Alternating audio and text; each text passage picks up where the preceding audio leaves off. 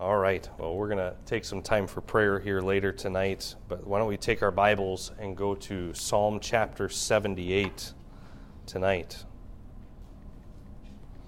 Psalm chapter 78. And there is so much, uh, so much packed into this one psalm that we've been looking at about how God is faithful to Israel and how we can be sure of God's faithfulness to us. A couple weeks we started looking at this second largest psalm in all of Psalms, and we saw that the glorious truth that God is ever faithful. He will always be faithful to us. No matter the flaws of, of our life, no matter uh, the times we mess up, God is ever faithful. And then last week we saw really a recipe for disaster in Israel's life. How their disobedience, their doubt, and their selfish desires were taking them further and further away from where God wanted to lovingly have them.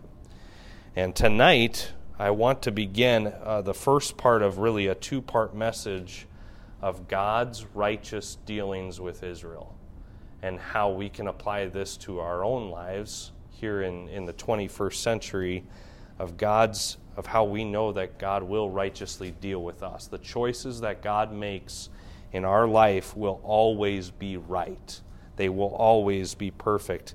And you'll see as we begin reading that Israel's heart was one that did not want to get in trouble. You know how a kid does not want to get in trouble, but, uh, but they also want their own way?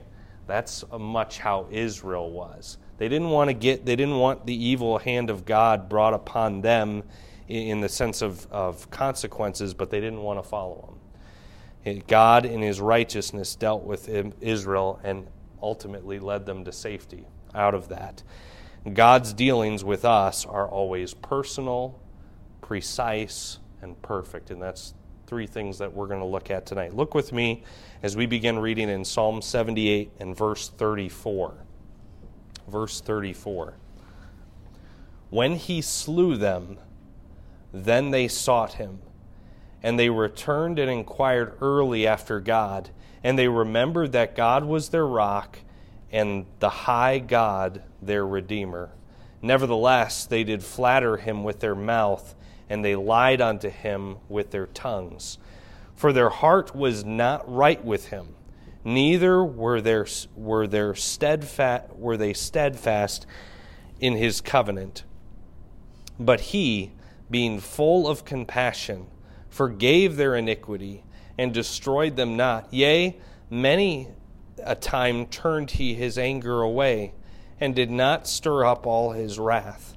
For he remembered that they were but flesh, a wind that passeth away and cometh not again.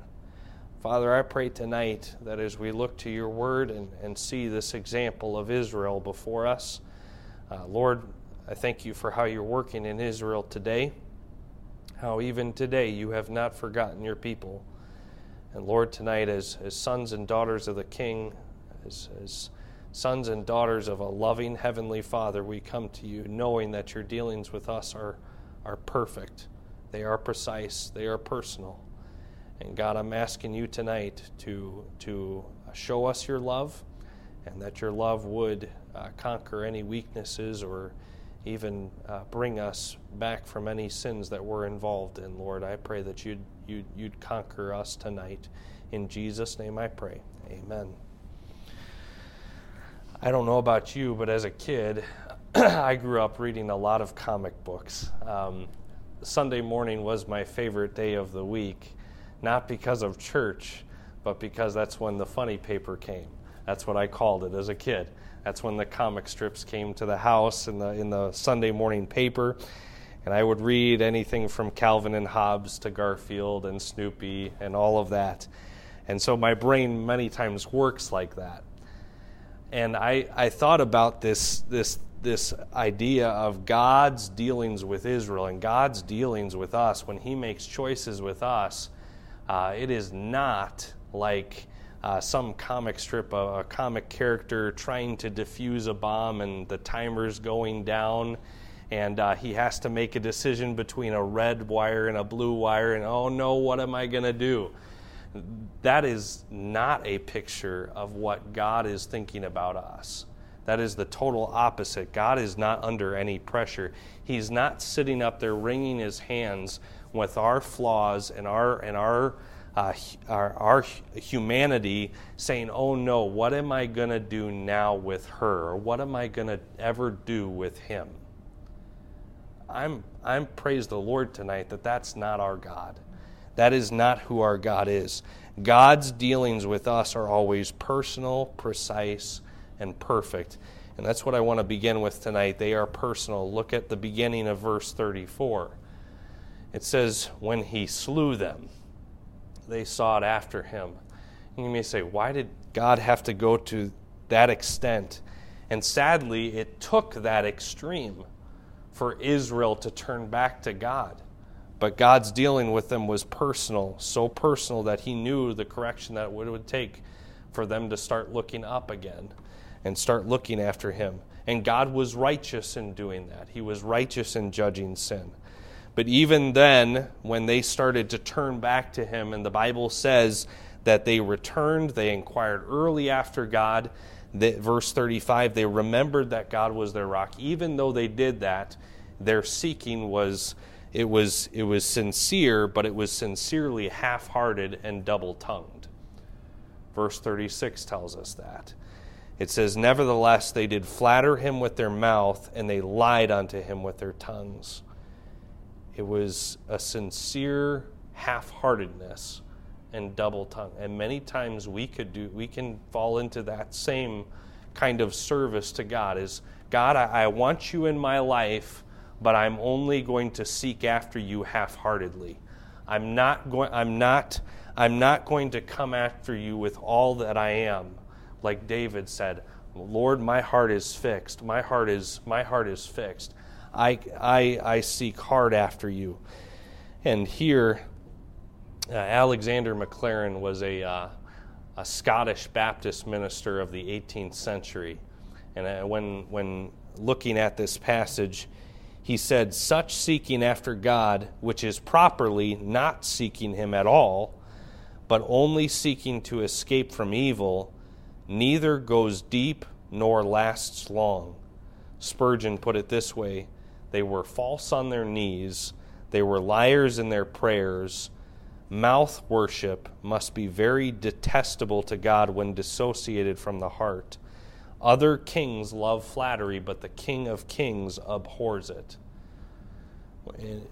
To us here tonight, God is not looking for lip service from Christians. God is not looking for those who say, I am a Christian, or will in, in, in, in, uh, in, in the workplace or out and about say, Yes, I'm a Christian, but then not follow hard after God, who's not a disciple of Christ. Our half heartedness is not a sweet smelling savor to God. It is a show of, of one that, that, that really uh, is, is going to heaven, but as far as when it comes to doing the work of God, it is without a pulse. It is, without, it is showing no life. In verse uh, 36, we see that, uh, in verse 36 really through 38, let's read that once again. Nevertheless, they did flatter him with their mouth, and they lied unto him with their tongues, for their heart was not right with him, neither were they steadfast in his covenant. But he, being full of compassion, forgave their iniquity. Now, one might read that and say, well, why, does, why is God forgiving their sin when there's no real repentance? Does God forgive us when we're half hearted in our repentance? And what's What's not here, but is implied, was the fact that there was an advocate in the middle of this situation between Israel and God.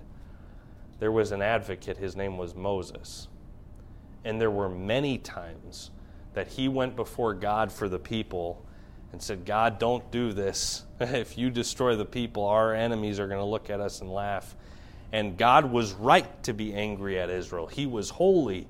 He is uh, uh, uh, he, he, he hates sin. It is very distasteful to the Lord what they were doing.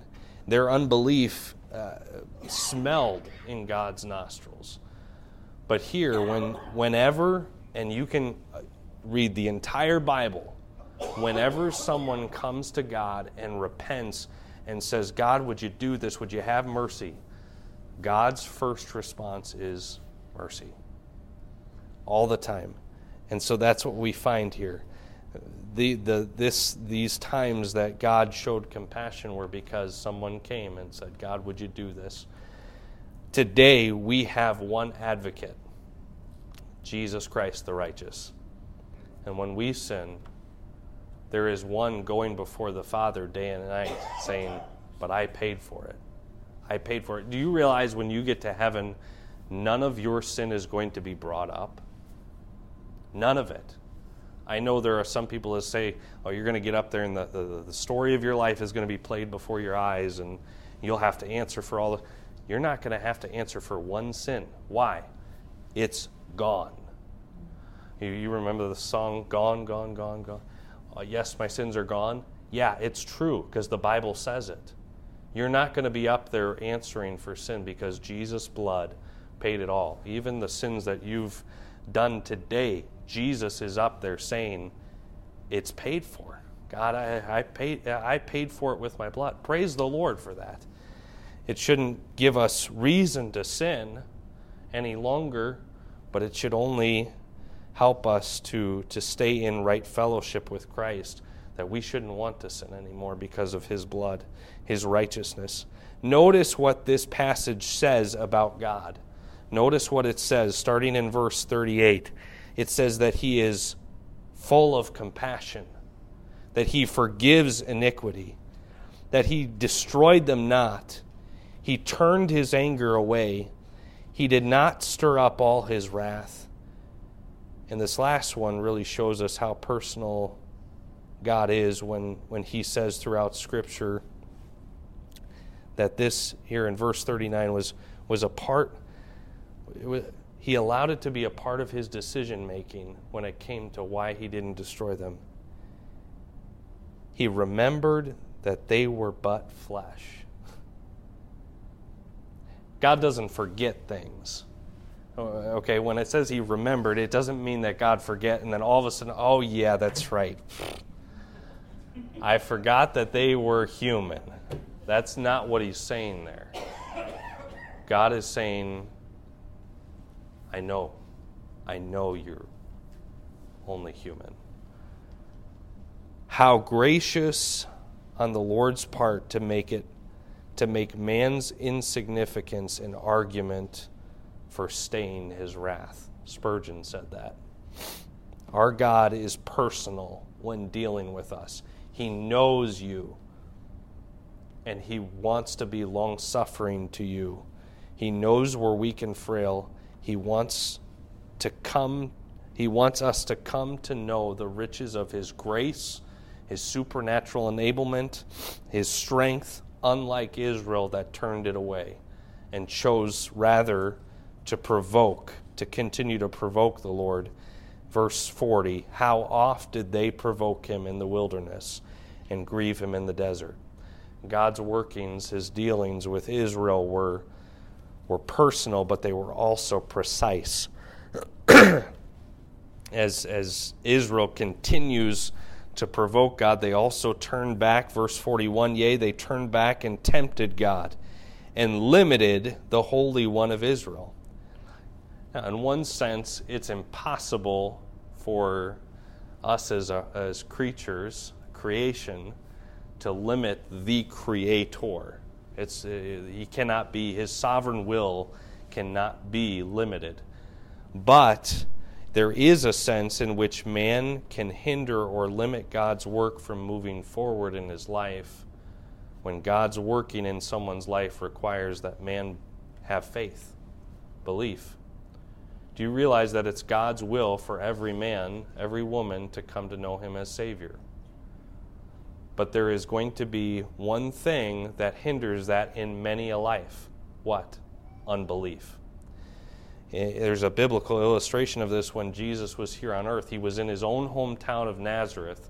And in Matthew chapter 13, verse 58, the Bible tells us, and he did not many mighty works there because of their unbelief.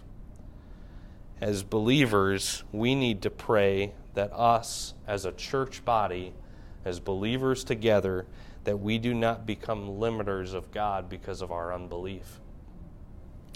Today, um, I was working with the electrical work, and and uh, there's there it hasn't gone perfect. I'll just put it that way.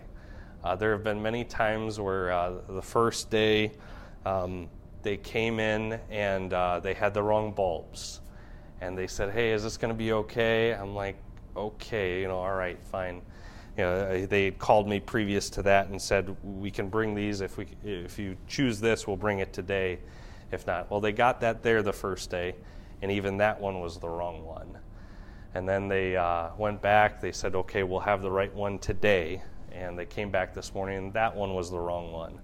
And so I was I, I was pretty downcast. And uh, for me to choose to, and I, I chose to be downcast. I chose to, to kind of pity and kind of roll up in, in, the, in the corner of my heart.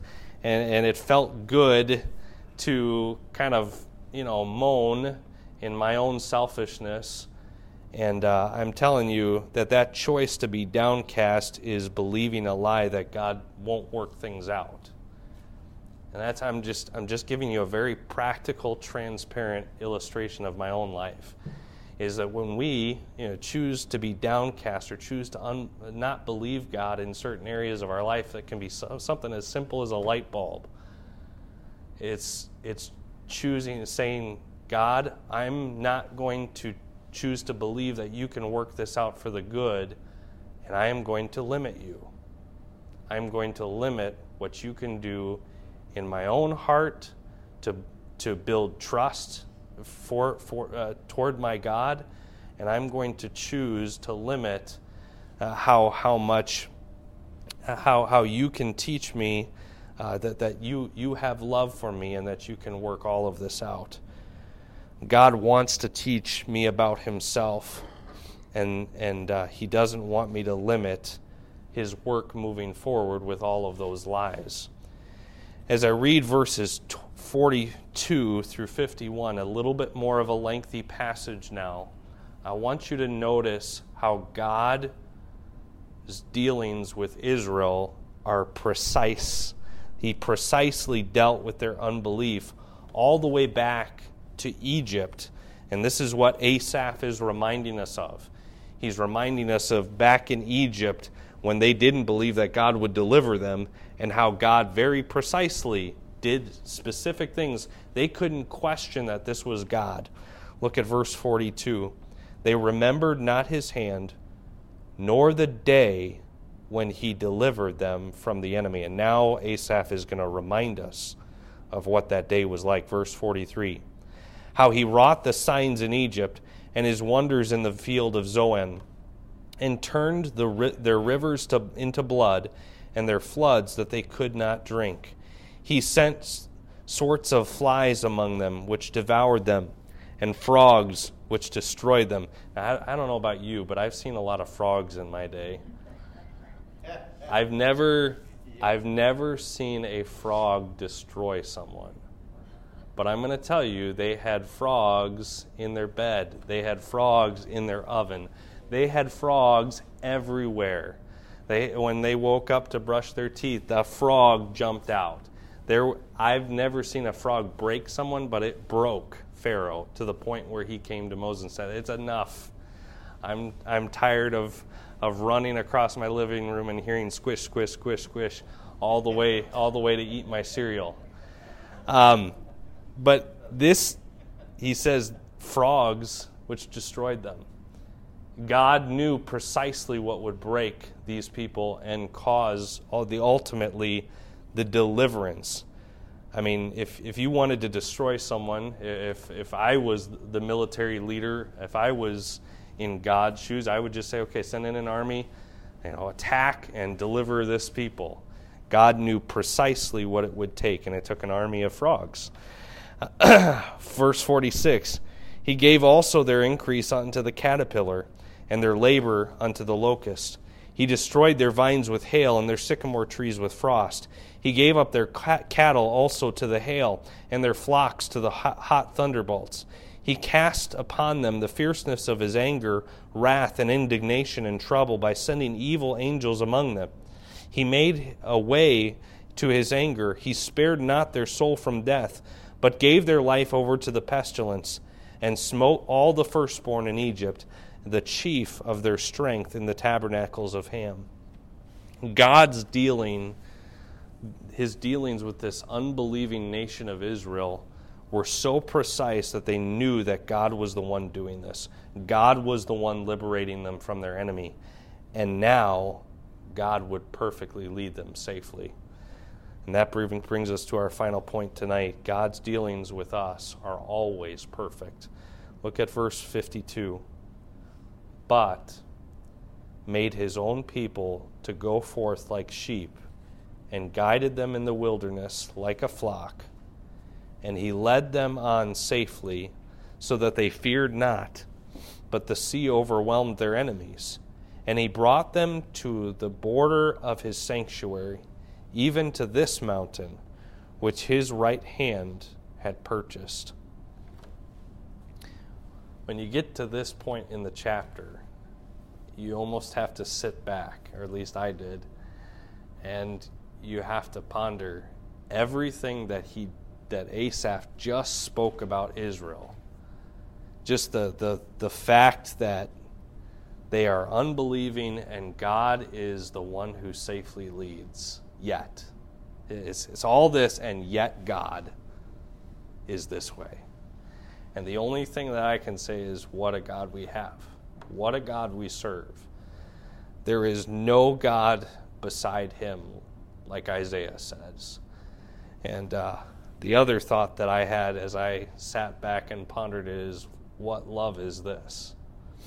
There's, there's no love that that would cause anyone to take a sinful, unbelieving people and want to lead them safely to a place where you had purchased. There's nothing like that. And yet Christ's love is so unconditional, it's like that. That's, that's our God. That's the same God that died for you and for me the same loving God that wants to personally, precisely, and perfectly lead you is the same God that did that to Israel. Will you let him? Will you allow him to draw you that way? Will you allow him to lead you to a point where you are seeking hard after him with your life and not just seeking him half heartedly, giving him lip service that, yes, you know, how I'll serve you someday. I'll I'll I'll I'll be a disciple of you someday, Christ, but you know, right now my life is my own. No, your life is not your own. You're bought with a price. And tonight, I pray that your heart would be to allow him to perfectly, precisely, and personally lead you to where you need to be. Let's pray.